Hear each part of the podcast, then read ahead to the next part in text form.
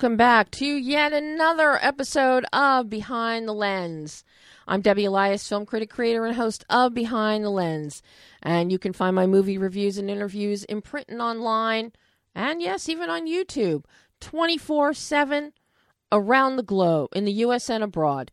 But every Monday, I am right here live on Adrenaline Radio, 11 a.m. Pacific, 2 p.m. Eastern Time. And we go behind the lens and below the line.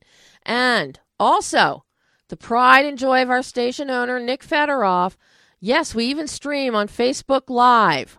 So you can jump on adrenalineradio.com page on Facebook and watch us streaming live. You can listen to us live on adrenalineradio.com.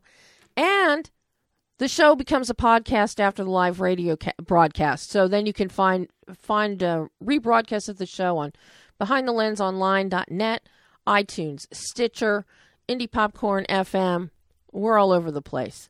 But welcome, welcome on this beautiful Easter Monday. Uh, for a lot of people, it's still spring break. I forget what that was like. It's been so long since I've had a spring break. Um, so I hope everybody is enjoying it no matter what you're doing. Today's show is really, it's like a breath of fresh air. You know, last week we didn't get to our exclusive clip of Imelda Staunton talking about her new film, Finding Your Feet. We're going to hear that today.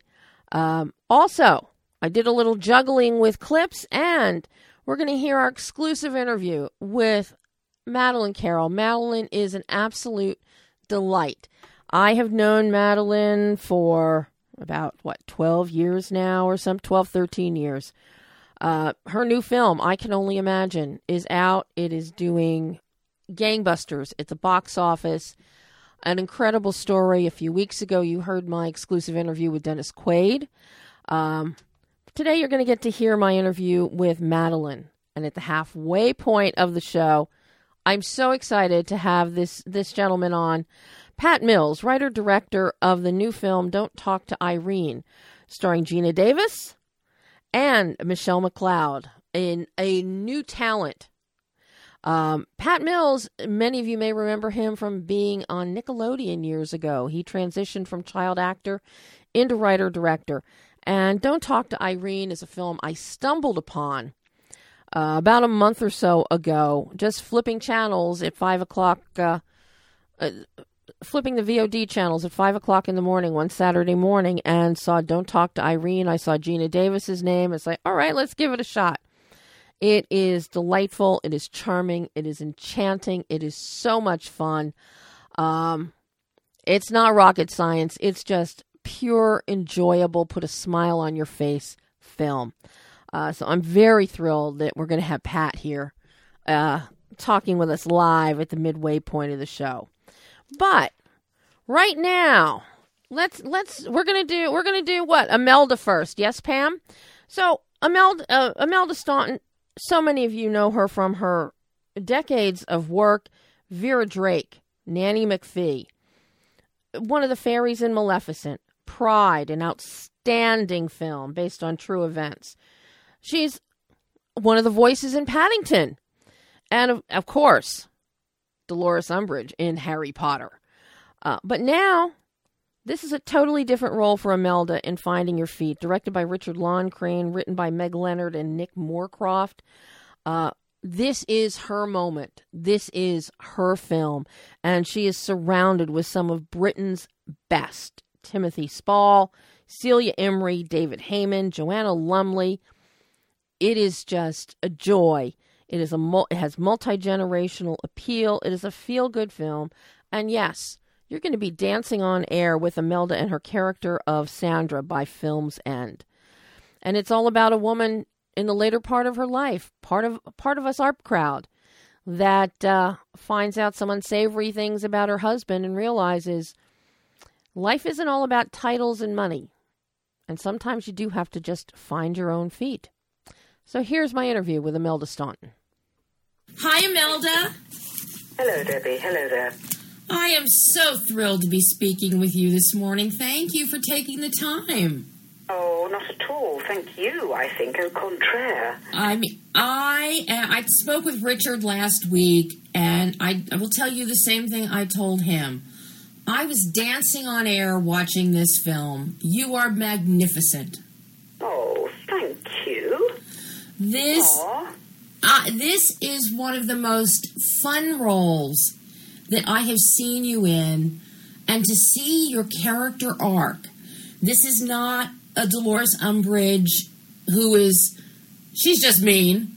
Um, here we have Sandra who is stowed and and and stoic, staid and stoic, and we slowly see you open up and you get looser, both in costume, both both in mannerism. It is a joy watching you as Sandra. Oh, well, thank you very much. Well, listen, it's always nice to play a character who has a journey to make, and um, and you know she certainly has. uh, a few journeys to make, and um, and also in something that, as you said, you know, this is a lightweight piece, but I think because it's got some unpredictable moments, without giving too much away, I think it makes it a much meatier piece than than people think it's going to be. It really is. There's a lot of themes going on here. We're talking about about aging, about a woman who is suddenly is on her own. Um, mm-hmm. It's very timely and topical. Um, yeah. And yeah. I, I love that about it. But it's also in finding your own way. It's also about family and reconnecting. But mm. love and romance at any age. Absolutely. But also I like that actually, you know, when, when I do go to stay with my sister, you know, and I haven't seen her for a very long time, that it, you know, we don't immediately click and it takes a long time in the film for them mm-hmm. to come together. And I, and I like that too because that wasn't too much of a cliche that, oh, we're back together, I can't believe it, it's so lovely. And that happened a long way into the film. Yeah, I, um, that's probably about halfway in. Yeah, yeah. Um, so I think that makes it more sort of relatable, really, and probably a bit more uh, you know, real in well in this story, um, but uh, but also that you know the film is not about being older.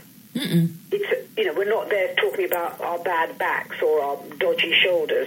It's about you know problems that we might have in our in our life, in our you know broken marriages or broken hearts or whatever, and how we deal with it.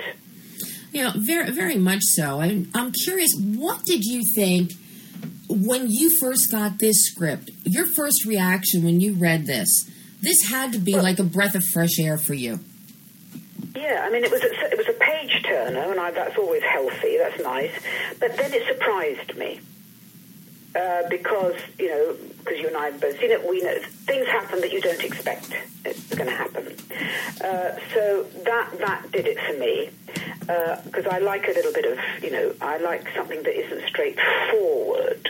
Um, so that was refreshing. I found and um, and you know that film combined with it's filming in London. I can be at home.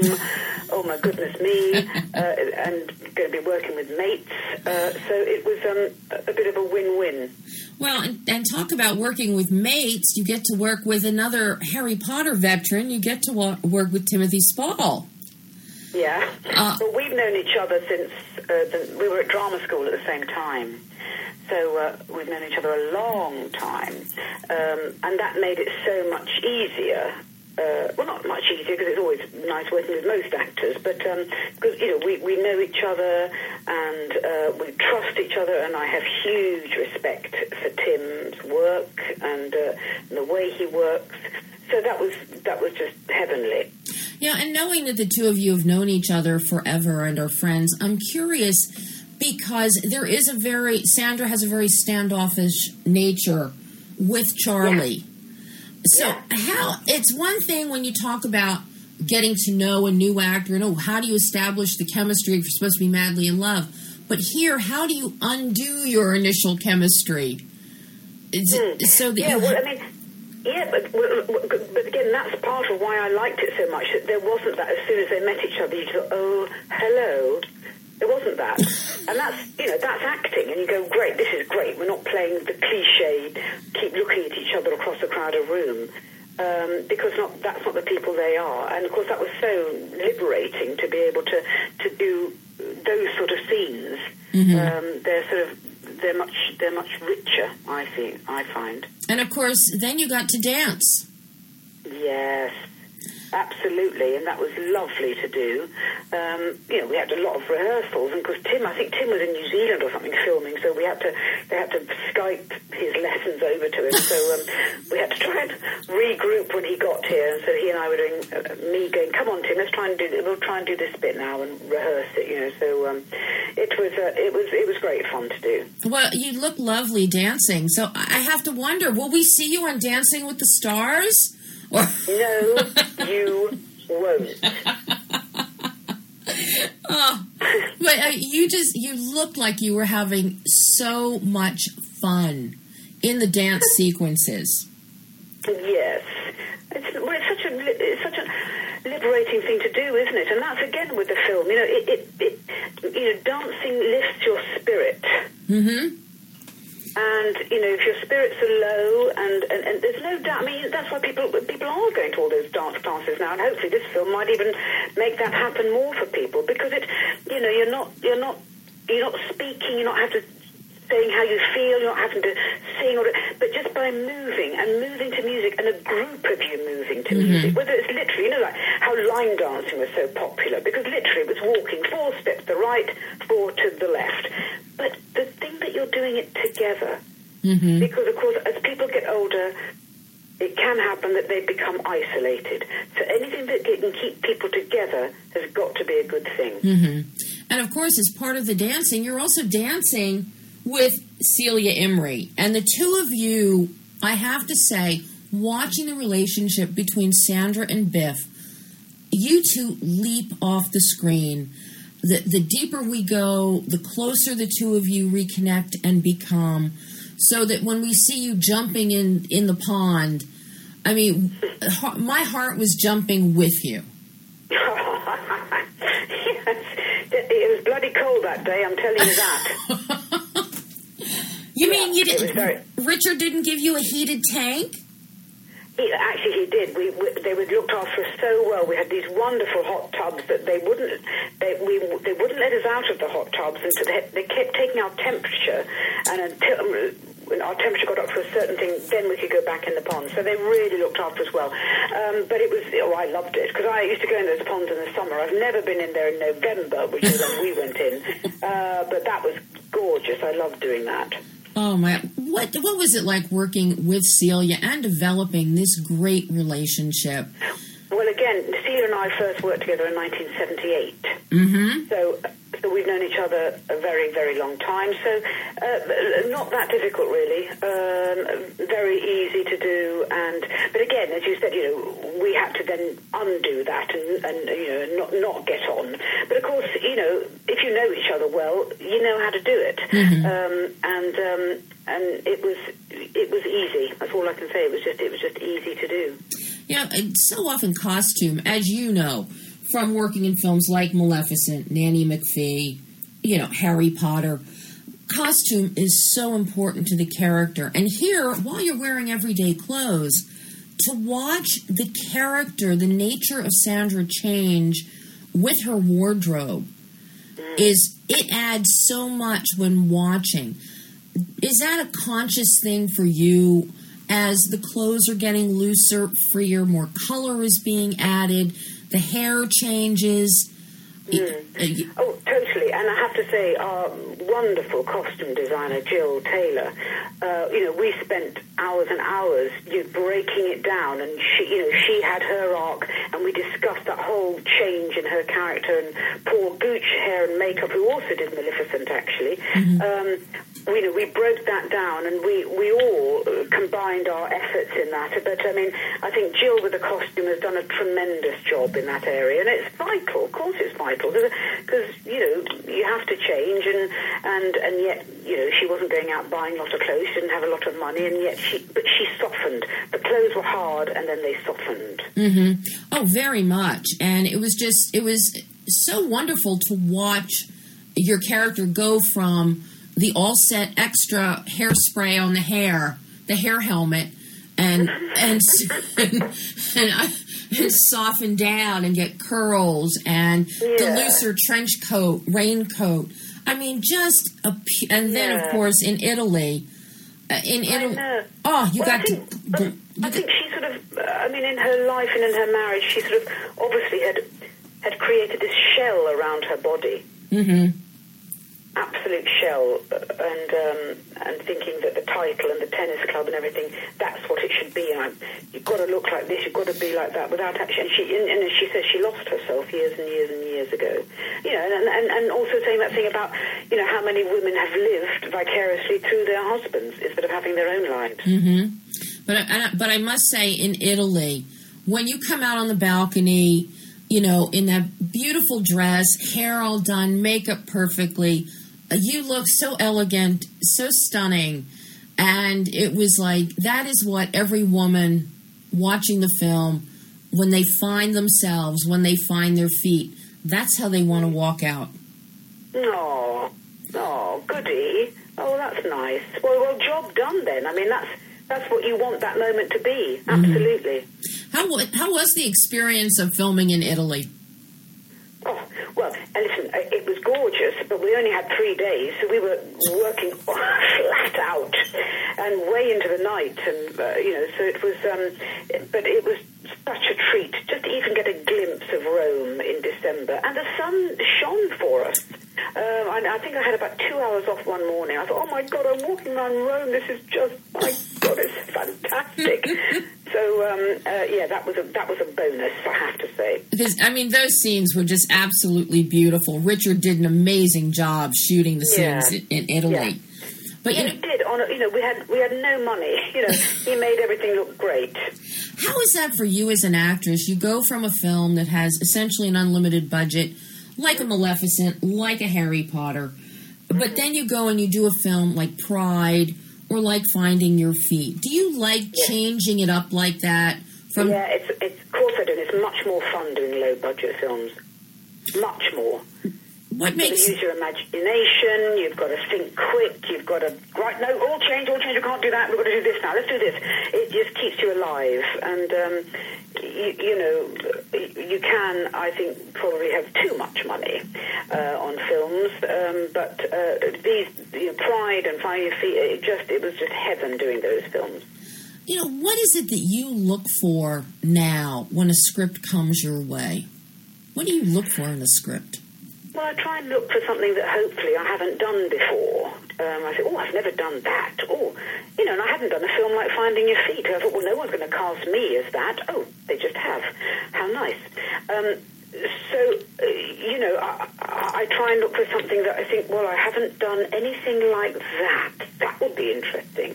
So that that's what I look for, something different. Well, the big question I have to I have to know when Sandra is leaping to the boat. Did Sandra make it to the boat or did she land in the water? I'm not going to mention anything about that at all because it's, I think, a bit of a spoiler. I'm not going to even. I don't even know what you're talking about.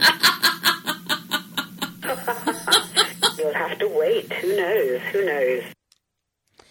And who knows indeed? Finding your feet it is a must see. It is a must see film, be it a word a tentpole, be it an indie. It's a fabulous film, and I can't encourage all of you enough. You will definitely walk away with a smile on your face and probably a song in your heart. Absolutely wonderful film. And now, let's move into the youthful segment of our show. And I know she's listening and she's playing on Twitter right now. So, hello, Maddie. Um, you know I adore you. Madeline Carroll. I can only imagine. She has an incredible part. This is the first time she has played a real life person, not only a real life person, but a person that who is very much alive today. This is a story that I think is custom made for Maddie. She is a young woman with great faith. It is the cornerstone of her life, of her career choices uh, a career that is taking on new trajectories. She's in, even producing now as we speak. Uh, I am so thrilled to see where she has come and how she has grown over these years. And she's got a really cool dad, too. I want everyone to know that. You know, when you have young actors coming up, really good parents play a really big part in how they turn out as they start maturing and getting into adulthood. And I had the pleasure of meeting her dad uh, last month. So, hi, Dad. Uh, but hear hear from Maddie your, for yourselves her journey in the making of I Can Only Imagine. Not to mention some words of advice that Cloris Leachman gave her. I still remember the first time we ever talked. Swing vote. Oh my gosh. Swing vote. Wow. That's crazy. And then did the, I did the red carpet for Cafe with you and Jennifer Love. oh, And then you've just been and Mr. Popper's Penguins. I know. That was our last time, That right? was the last time was for was for Penguins. And of course, what what is this? You know, you work with Kevin Costner, you work with Angela Lansbury, you work with Dennis Quaid, you work with Jim Carrey. You know, now you work with Cloris Leachman. I know. You know what? She was cool. She was. Cloris is beyond cool. She was beyond cool. I actually, I just sat there and like pick, wanted to pick her brain all day long. She is so feisty. You have no idea. She, they did her hair and makeup on uh, set, and she would have them come to her trailer. Of course. and she, of course, and she um, was so cute, and she she was like very. It's so funny. She's just that old. She still has that old Hollywood like glam about her, and she would like rip the comb off there and makeup and. I'll do it. And we like comb her hair the way that she wanted it to be, and everyone just loved it. Like everyone ate it up. She's so cute. She was funny. I loved working with her. Um, I asked her about how she felt when he she she got her Oscar, and um, she was like, I couldn't believe it because I thought I was going to lose because uh, the other actress that was in the category with her, I forget what her name was, kept, had won all the awards leading up that season. And she said, I, I they called my name and I thought they called the wrong name. I couldn't believe it. And it was so cute. It was just so fun to pick her brain and be around her. She's just a doll, a What's, doll. what's the best advice that she gave you for your career? Well, in that conversation, when she was talking about um, her Oscar win, she was like, you know, don't ever uh, set your standard for yourself below, you know, what others have for you. And that was a really powerful lesson because I always do that. You know what I mean? I'm always here. Um, and so she said, don't ever set your standard down there for yourself because I couldn't believe it. She said, I, I had thought, you know, that I wasn't as good. Um, and then she ended up getting the, winning the Oscar, and so she proved everybody wrong. Um, she was just so fun, so cute, and so so, so sassy. At such an old age, she's so cute. I, I wish like- she was here. I like that word. Sassy is a good word for Cloris. Yeah, yeah, she's very sassy. that- that's a good word for Cloris. well, I have to say, your trajectory, the past few films you've done, and you've really found a niche for yourself and what you have upcoming as well. Thank With the faith based, with the positivity. I mean, really fabulous stuff. And Thank you. while Shannon is a small role, a smaller role in this film, in terms of screen time, she is so important in this story. Thank you. What did you think when you first read this script? Did you know this Bart's story? Mm-mm. No, when when I first read the script, I was uh, honestly floored at what it was about because I thought for some reason when I heard the title, I can only imagine. I just I thought of the song obviously, but I just I thought that it was going to be um, a movie along the lines of the song, and I didn't realize that it was going to be such a um, a leading up to um, thing, and I couldn't believe it. I couldn't believe how much heartbreak you know he had went through. Because I grew up listening to MercyMe. I only knew him as you know this positive, joyful Christian guy, and um, I couldn't believe that he had you know been abused physically and mentally, and um, uh, was astounded by it. And um, to be honest with you, in reading the script, the character that uh, stuck out to me the most was his uh, his music teacher, Priscilla Shirer's character.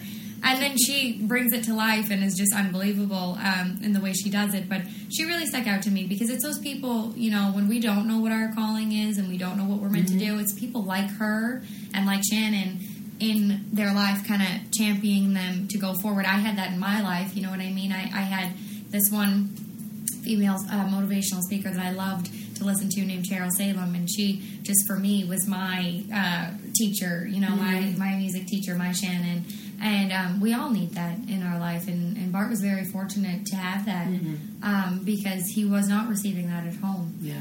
and um, just finding his purpose and uh, and it really is a, a group effort. You know what I mean? When you're called to something, it's something you can't do on your own. Um, and so it really stuck out to me uh, just uh, how caring the people were around him. Like God wasn't letting him miss it for himself. God wasn't going to let him miss it for himself. And even when he gave up, you know, the song and said, Yeah. you know, to Amy Grant, okay, here, you take it and you do with it because you can do more with it. God was like, no. No. And he spoke to her heart and she gave it back to him. But I always think to myself what it would have been like had she have been responsive to that, you know? It would have been totally, totally Oh. different. And God knows if it wouldn't have went, you know, I don't think it would have. I don't think it would have. Because you can hear the passion and the joy when Bart sings it. hmm That comes through loud and clear. Whenever you have somebody that writes their, and that's any artist Yeah. who writes their own song and tells their own story. You know, just like an actor who might write the script for Yeah. themselves or a one woman show or a one man show. Nobody else can give that Yeah. because it's them hmm in the purest sense coming out. But oh, I mean, I, I love the trajectory where that went. Yeah. you know, in in the grand scheme of the of the plan, I think that was fabulous. Yes. Now, did you get a chance to talk to Bart or Shannon to prepare for the role, or did you not want to? Or I I uh, actually didn't, but I, to be honest, me myself, I honestly didn't know what like what to do. I was like, do I should I call? Should I not call? And so I had planned on actually calling. Um, and Andy, the director, was like, no, I want you to just be yourself because they cast uh, Andy and Jon cast people based on essence and not on like their ability to do it because they I mean they'll tell you they they saw so many people especially even for Shannon like they saw so many people but they just uh, were really being led by God and led by the essence of the character and the girl that plays uh, Amy Grant's character my goodness wasn't she spot on I, I did a double take. I thought it was. I Amy know Grant they actually said that some people thought that they digitally uh, made her younger isn't that I- crazy? I I had to do a double take watching it.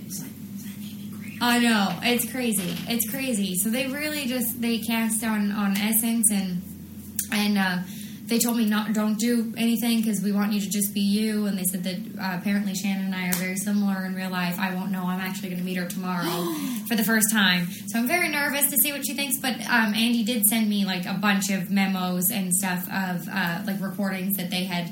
Um, uh, did with her, like interviews and stuff, to kind of listen to her and see how she kind of talked and stuff like that. So uh, I did have that, and I did listen to that, but um, I didn't meet Bart until we were actually uh, midway through filming, and it was the scene where Dennis and I and John Michael are at the hospital, and they just randomly showed up at lunch, and I couldn't believe it. I was like, "Oh my gosh!" I was like freaking out, and I was so embarrassed because they were watching the monitor. I was like, "I hope I'm doing her justice." so we'll see. I've heard that she's happy with it, very happy with it. So Now, this is the first time you've played not just a real person, but a real living person. yes, yeah. What does that do to your mindset with a role? Does that put more of an onus on you, a sense of responsibility to get this right? Yes, uh, one hundred percent. It does uh, make you much more aware of what you're doing and um, the way that you're holding yourself and stuff like that, for sure. Because it's not about you anymore. You know, it's not about you at all, and it's never. You know, uh, in acting, you're servicing a story. Um, but with that, you're really like they tell you like, oh, just bring what you think is best for the character to it, and like all this stuff. And and you can't do that with a real life person. You know what I mean? You have to kind of um, inhabit their spirit and everything. So I just I was like, God, let me do a good job, and just went for it. And um, and really relied heavily on Andy and Jon because they had spent time with them uh, to tell me, you know, do this or do that or Mm-hmm. the other. You did very, very Thank well. you, thank you so You know, much. how are how have you been this experience? Because you started out, you know, doing films. You start then started doing all these TV one-offs for a while. You've thrown in some voiceover work. Yeah. You know, now you're back with, with primarily with films again. Are you developing a sense of where where you really want to go with your career, if you want to concentrate on film, if you want to keep going back and forth, or move into perhaps episodic television or something. Yeah.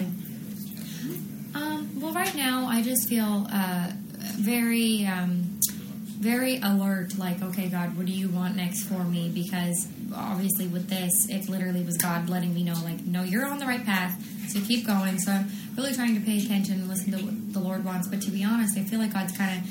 Uh, really working on me with film right now and also with the other side of things i actually just produced um, my first pilot um, not for myself um, it was uh, really fun though it's called beautifully flawed Sherri Rigby directed it um, and a beautiful a beautiful female director powerful voice um, and it's based on her true story and the book beautifully flawed so we're just editing that now and um, going to be uh, you know, hoping that it finds a home.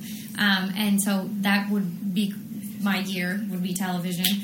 Um, and then for like acting, that was my first love, and I want to keep acting and uh, just keep um, relying on God to open up doors of opportunity. Um, I don't know what's next. I don't know if God's going to keep me in the faith-based genre or keep me in mainstream, because obviously that's what I did first. So uh, I don't know. I don't know what's next, but I'm excited to see. I have two films coming out called Indivisible and God Bless the Broken Road. Um, I'm excited about those, but I'm just um, excited to see what He has in store this year. I mean.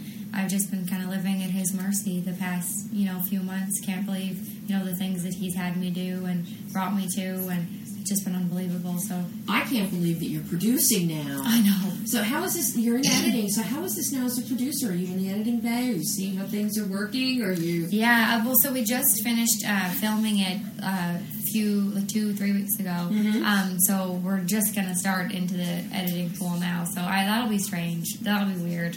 Uh, I wonder if it'll affect me any differently as an actress. That's that's You what know, I'm if I'm curious. I will have to check back with you Yeah. on the next films Yeah. come out because I'm curious if now you will start approaching performance differently. differently.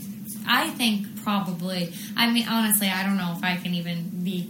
I, I'm. I don't know. It's gonna be weird. It'll just give you a. Yeah. It'll add. That's what I it'll think, give you too. a third eye in your subconscious. And that was the fabulous Madeline Carroll. There's a little bit more to her interview, but I'm going to pop the whole audio for the full interview up on behindthelensonline.net. Uh, just took off a couple minutes here so that we can get to our live guest who has been patiently holding for us. But in the meantime, it is still the Easter season for the Orthodox Christians. This is still uh, Easter week. You know, I I can't imagine is an am- I can only imagine is an amazing film. It is uplifting. Bart Millard's story of writing the song. Uh, Bart Millard is lead singer for Mercy, frontman for MercyMe. Uh, a, a just a perfect film for this time of year. You will feel good when you see it. And I think we need so much more of that. And another film you're going to feel really good about seeing is called Don't Talk to Irene. And this incredible director, writer director, Pat Mills. Welcome to Behind the Lens, Pat. Hi, how are you? Well, I am so happy to have you on here. I am in love with your film. Oh, thank you, thank you. That's great to hear. I was I was just very early, 5 a.m. or something on a Saturday morning. I'm flipping through VOD on Spectrum to see what new titles they had on there. Something that I may not have seen through a screener or, or a press screening. And I saw, hmm, don't talk to Irene, Geena Davis. And I went, all right, I'm in. I can't tell you how enjoyable I found this film. And your great. your star, Michelle McLeod. This this this girl, she's here to stay. She's not a flash in the pan. I just Yeah, true. but the film on the whole, you deal with so many issues. You deal with bullying. You deal with uh, teen overweight issues, pressure, uh, parental pressure, striving to be somebody that you're not, um, and then also the issue of discarded seniors uh, who just get pawned off, passed off, and put into homes.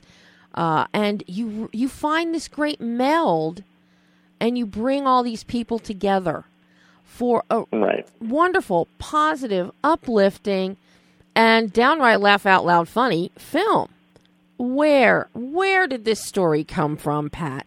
Um, I know your last film, um, Guidance, that kind of you know, it was a dark comedy, kind of a parody, I think, almost of your experiences of being a child TV actor and then growing up.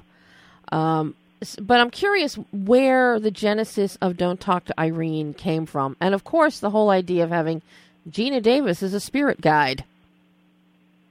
Right. Well, I think the um, the movie kind of came out of a lot of different experiences that I had. Um, I was a total outcast in high school, uh, and I didn't have a lot of friends like Irene. So I think from an emotional space, um, it came from there. As well as I, when I was a kid, I spent a lot of time in retirement homes, and I would go off um because my grandparents would- be staying there, and I would go off on my own and meet these random, strange, interesting seniors. And I always felt like, okay, I want to tell these people's stories.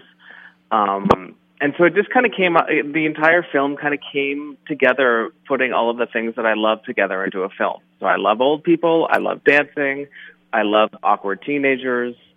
Uh, and from just from an emotional space of where I where I felt like an outcast and I needed somebody to you know guide me or push me through high school is sort of where I came up with uh, the whole idea. And I spent a lot of time developing the script, probably like seven to eight years or, or so. So Wow. it went through different versions, but the ultimate story that I think I wanted to tell was a really uplifting story about a teen girl who's fat who sh- should be con- pushed forward to not change and accept herself and be awesome the way that she already is. So that's pretty much where uh, what I really wanted to do with this story. And, in terms of Geena Davis, Yes. um, I've always been a huge fan, and I think that for me personally, like I grew up watching Geena Davis movies, and I consider the era that she uh won the Oscars in and was nominated for Thelma and Louise. uh, That era is like the golden age for me because um it's like the Hollywood films were still really well made. Um you could make a drama and people would go see it. Um, and she always kind of embodied everything. She was comedic, she was dramatic, she could be an action star. I think that she could do everything. Um, and I, she has her uh, Gender and Media Institute, and I really felt like, well, she'd be the perfect person to guide um, an awkward person through high school because she was awkward in her body because she was so tall. hmm Uh, and I kind of liked the idea of like Geena Davis guiding somebody who um, is fat through at high school because she learned to, you know, grow into herself and be okay with herself. And I wanted her to guide um, Irene into just accepting herself and going after what she wants. And I love the fact that you incorporate so much of, of who Geena really is, such as her archery. I mean, you know, Olympic caliber archery. And Yep. and we see that brought in. I mean, all these elements of Geena's own life you incorporate. Yeah, what I did was I used a lot of her dialogue based on her interviews. So I would I read a lot of Geena Davis interviews that she had done throughout the years, and I kind of understood the, the way that she spoke, and that's how I was able to write her dialogue, which is sort of daunting. You know, you're writing dialogue for somebody in their own voice, uh, and she is like a movie star. So I really wanted to capture her voice. So I just read and watched a lot of interviews that she had done, and I think that there's a line saying that uh, it took her a long time to grow into herself, or and I took that complete like word for word from an interview. Uh, I mean, it's. I mean, I thought that was fabulous. I really love that aspect that you didn't have Geena Davis playing a character, but Geena Davis playing herself because that added so mm-hmm. much more weight to the journey to Irene's journey. Right. You know, I really incredibly well done in that respect. But now, what you all now were you always going to direct this? I was, yes. So now, since you were working on the script for seven or eight, seven to eight years, I had to give you a lot of time to come up with your visual palette and your visual tonal bandwidth as well, so it would mirror your emotional bandwidth of your, the story you were telling. So I'm really curious how you ended up. Paul Sarossy, cinematographer. I mean, I'm a huge admirer of his work. His darker work, Chloe, for example, or The Wicker Man, Devil's Knot, uh, The Borgias. But here, even Paul goes against type for what we know him for. And your palette, your visuals, they're light, they're breezy, not only in tone, but in look. So I'm really curious how the two of you, you know, came up with this design. Oh, that's a, that's an interesting question because it is completely different than what he normally does. Um, what he normally does is really dark. He works with Atom Egoyan a lot. He works with like auteur artistic Canadian filmmakers.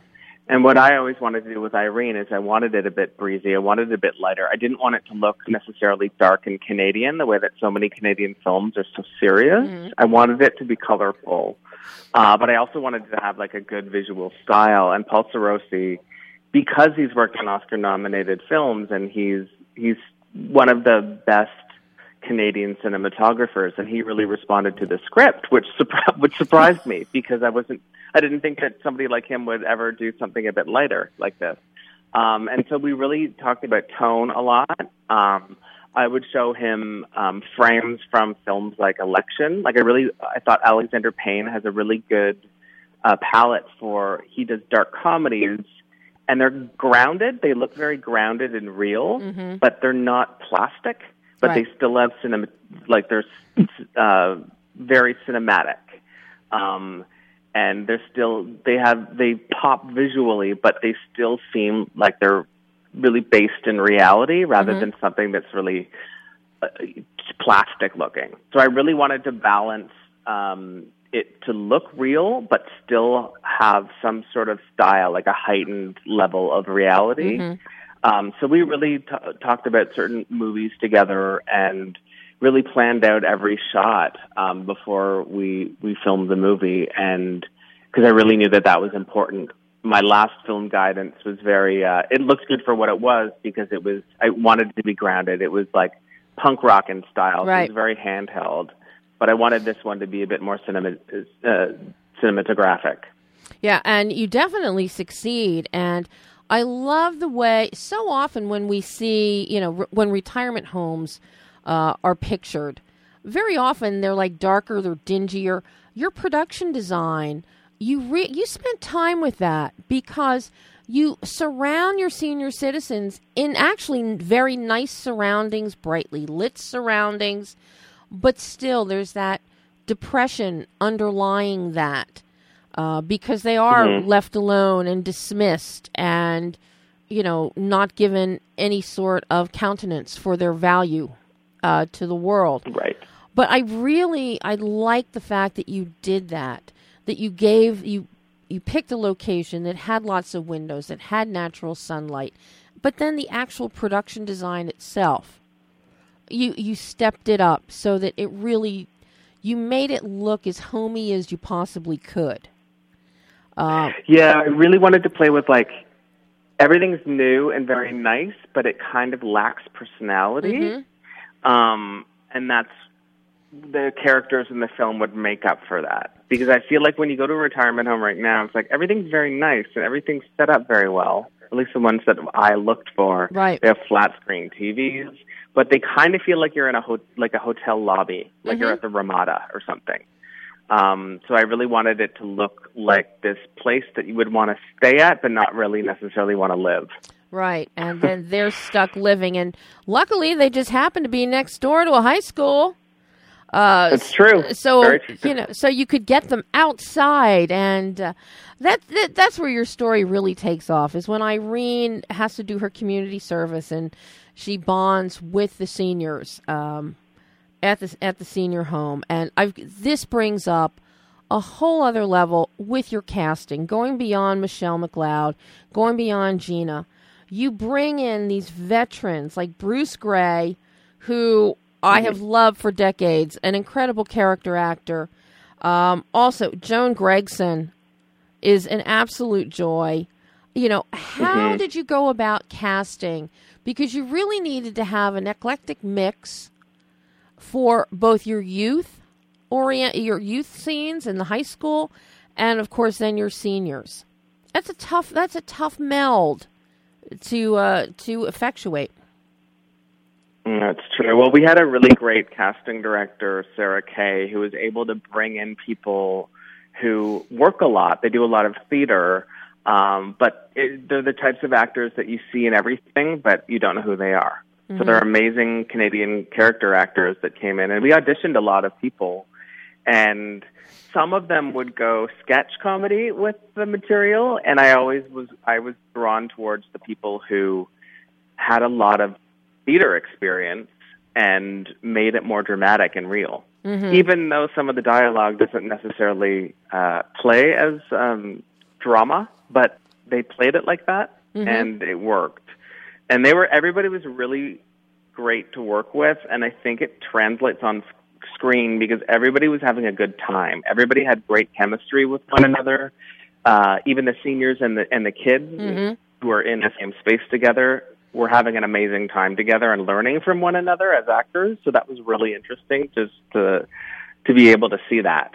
Um, so everybody had a really great time, and it was an easy shoot in that sense because everyone was just so lovely to work with, and we had great weather. You mentioned the sun coming through the windows. We were very lucky. Well, you know, and, and I'm glad you mentioned how well, and th- it does convey how how well your cast got along. It really does come through on screen, and never more so than in your climactic dance number. And I've got to say, who choreographed that, Pat? And I mean, you you do have seniors out there doing these numbers, and it was just it was a joy watching it. I couldn't help but smile as I watched that number. Excellent. It's funny. It just screened in in France, and the whole theater started to clap in unison during that scene. So that was pretty cool to see. Oh, Um, but our, our choreographer, Mark Kilmerman, came up with all of that dancing based on the choreography that he did when he was a kid. So he would show me these videos of him as like a 10 year old at these dance competitions. So a lot of the, the moves that Irene teaches the old people are moves that he did when he was a kid. So it's not perfect, uh, but that's what we wanted. And that scene when we shot outside of the plaza was a really hot day. So you can imagine, you know, assembling about, you know, 15 seniors to do a choreographed dance to shoot all day was a bit daunting and scary, especially when one of them refused to put on any sunblock. But we got through the day and it worked out great. And it does translate on film because it's everyone's having a great time. oh! I can't. I'm so thrilled that, that when it played in France, they they all started clapping and applauding during that I know. scene. That must that really know, must so have made you feel good. Yeah, definitely. You know, and hand in hand with your choreography is your music. You have some key needle drops happening. You've also got score. And that, and I've talked about this many times here on the show with directors and producers, music budgets can kill you. Can kill Yeah. you. How did you go about? Did you encounter any difficulties with the songs that you chose? Uh, you know, for that dance number, you know, in terms of licensing costs that might have adversely impacted the film were it not for a savvy music supervisor. Yeah, you know what is interesting is the song that we ended up using, the Milli Vanilli song, mm-hmm. was quoted as way less than what it ended up costing. And it ended up taking up our entire music budget. so we had to do some figuring out to, because it was baked in, we had already choreographed to that song. So we couldn't, we had to use it. So I think that what we ended up doing was um, purchasing the festival rights, and then once we got our American distributor on board, we had to um, pay it in full. Uh, but it ended up being a little tricky because I wanted to have a lot of um, known music in the film, and we have some hero songs. We've got Milli Vanilli, we've got Kapow, and we've got um, CeCe Peniston. But I think everything else was um, indie, but still had that '80s, '90s flavor. But we weren't able to afford um, like a wall to wall familiar music. Right. But it ends up working well because the I, I kind of like the '80s sounding indie contemporary music, and it works in the film because it's a bit it's a bit independent and indie. And you figure that okay, you're also dealing. You've got seniors involved. They're probably not going to go with the music. Know what the specific songs anyway, but they're going to go with the Exactly. flow and the vibe of the music. And these kids, they're just in high school. They were a little after the 80s, so they're not really going to know them either. So I, I think you luck you really lucked out there, Pat. Yeah, You know, definitely. I'm curious about your own transition. Uh, you know, people got to first meet you and, and came to know you, and you can't do that on television, Nickelodeon. And you have now made the transition from quote unquote child actor into writer director. How has that journey been for you? Was it that always your trajectory? Um, or did you just happen to fall into that as time progressed? So you know what? It's funny when I was on that show. I really loved being around people on set. It was like summer camp to me. So I think that it really um, affected me in a positive way. But I also knew how awkward and vulnerable I was as an actor. Um, and I did. I think it was about a year after being on that show. I I got a video camera and I started to play around with it, and that uh, I think that I was that's what I, I knew I wanted to be behind the camera more than in front of it.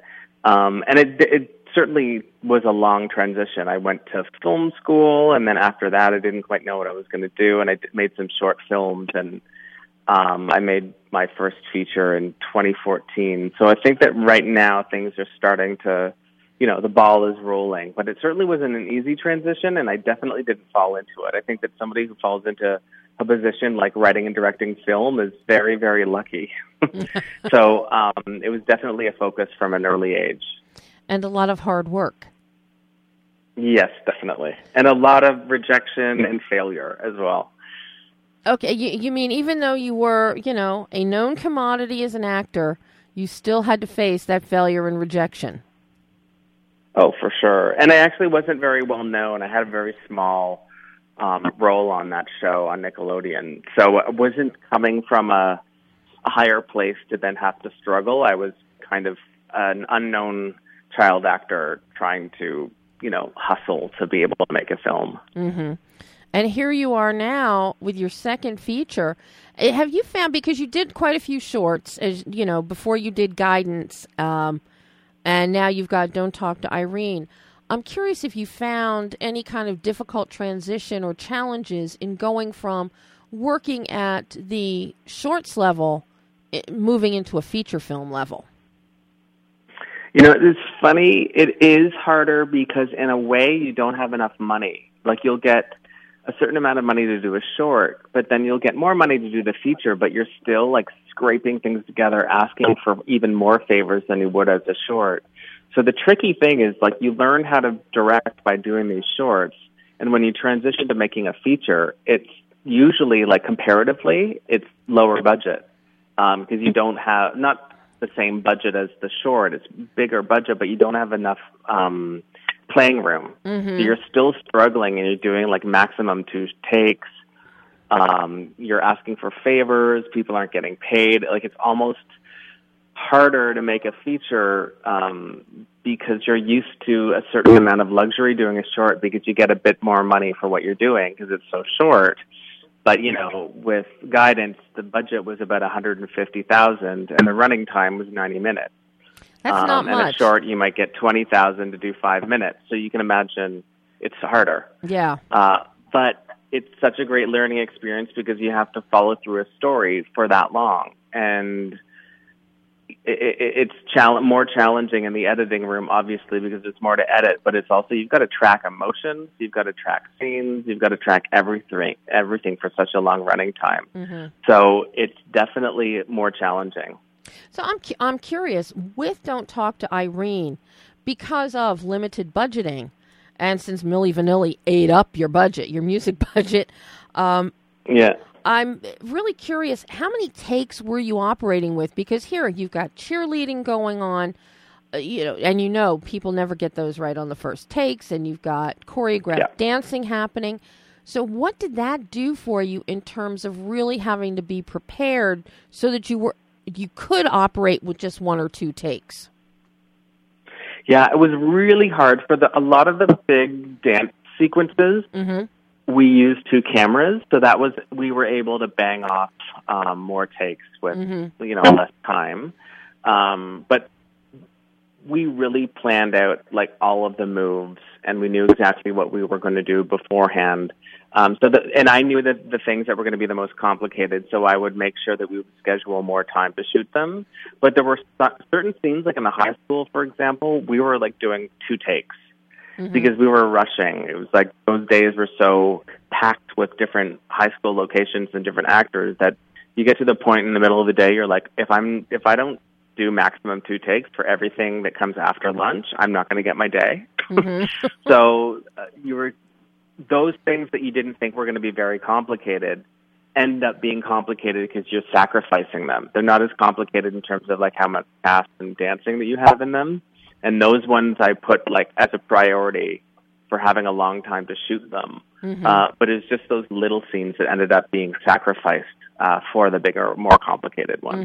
So I'm curious now that you have your sophomore feature under your belt, um, you've got your distribution with Gravitas, you've had the French applauding you, uh, and I love this film. You know, what is your takeaway? What did you learn about yourself in the process of making Don't Talk to Irene that you'll now take forward into your future films?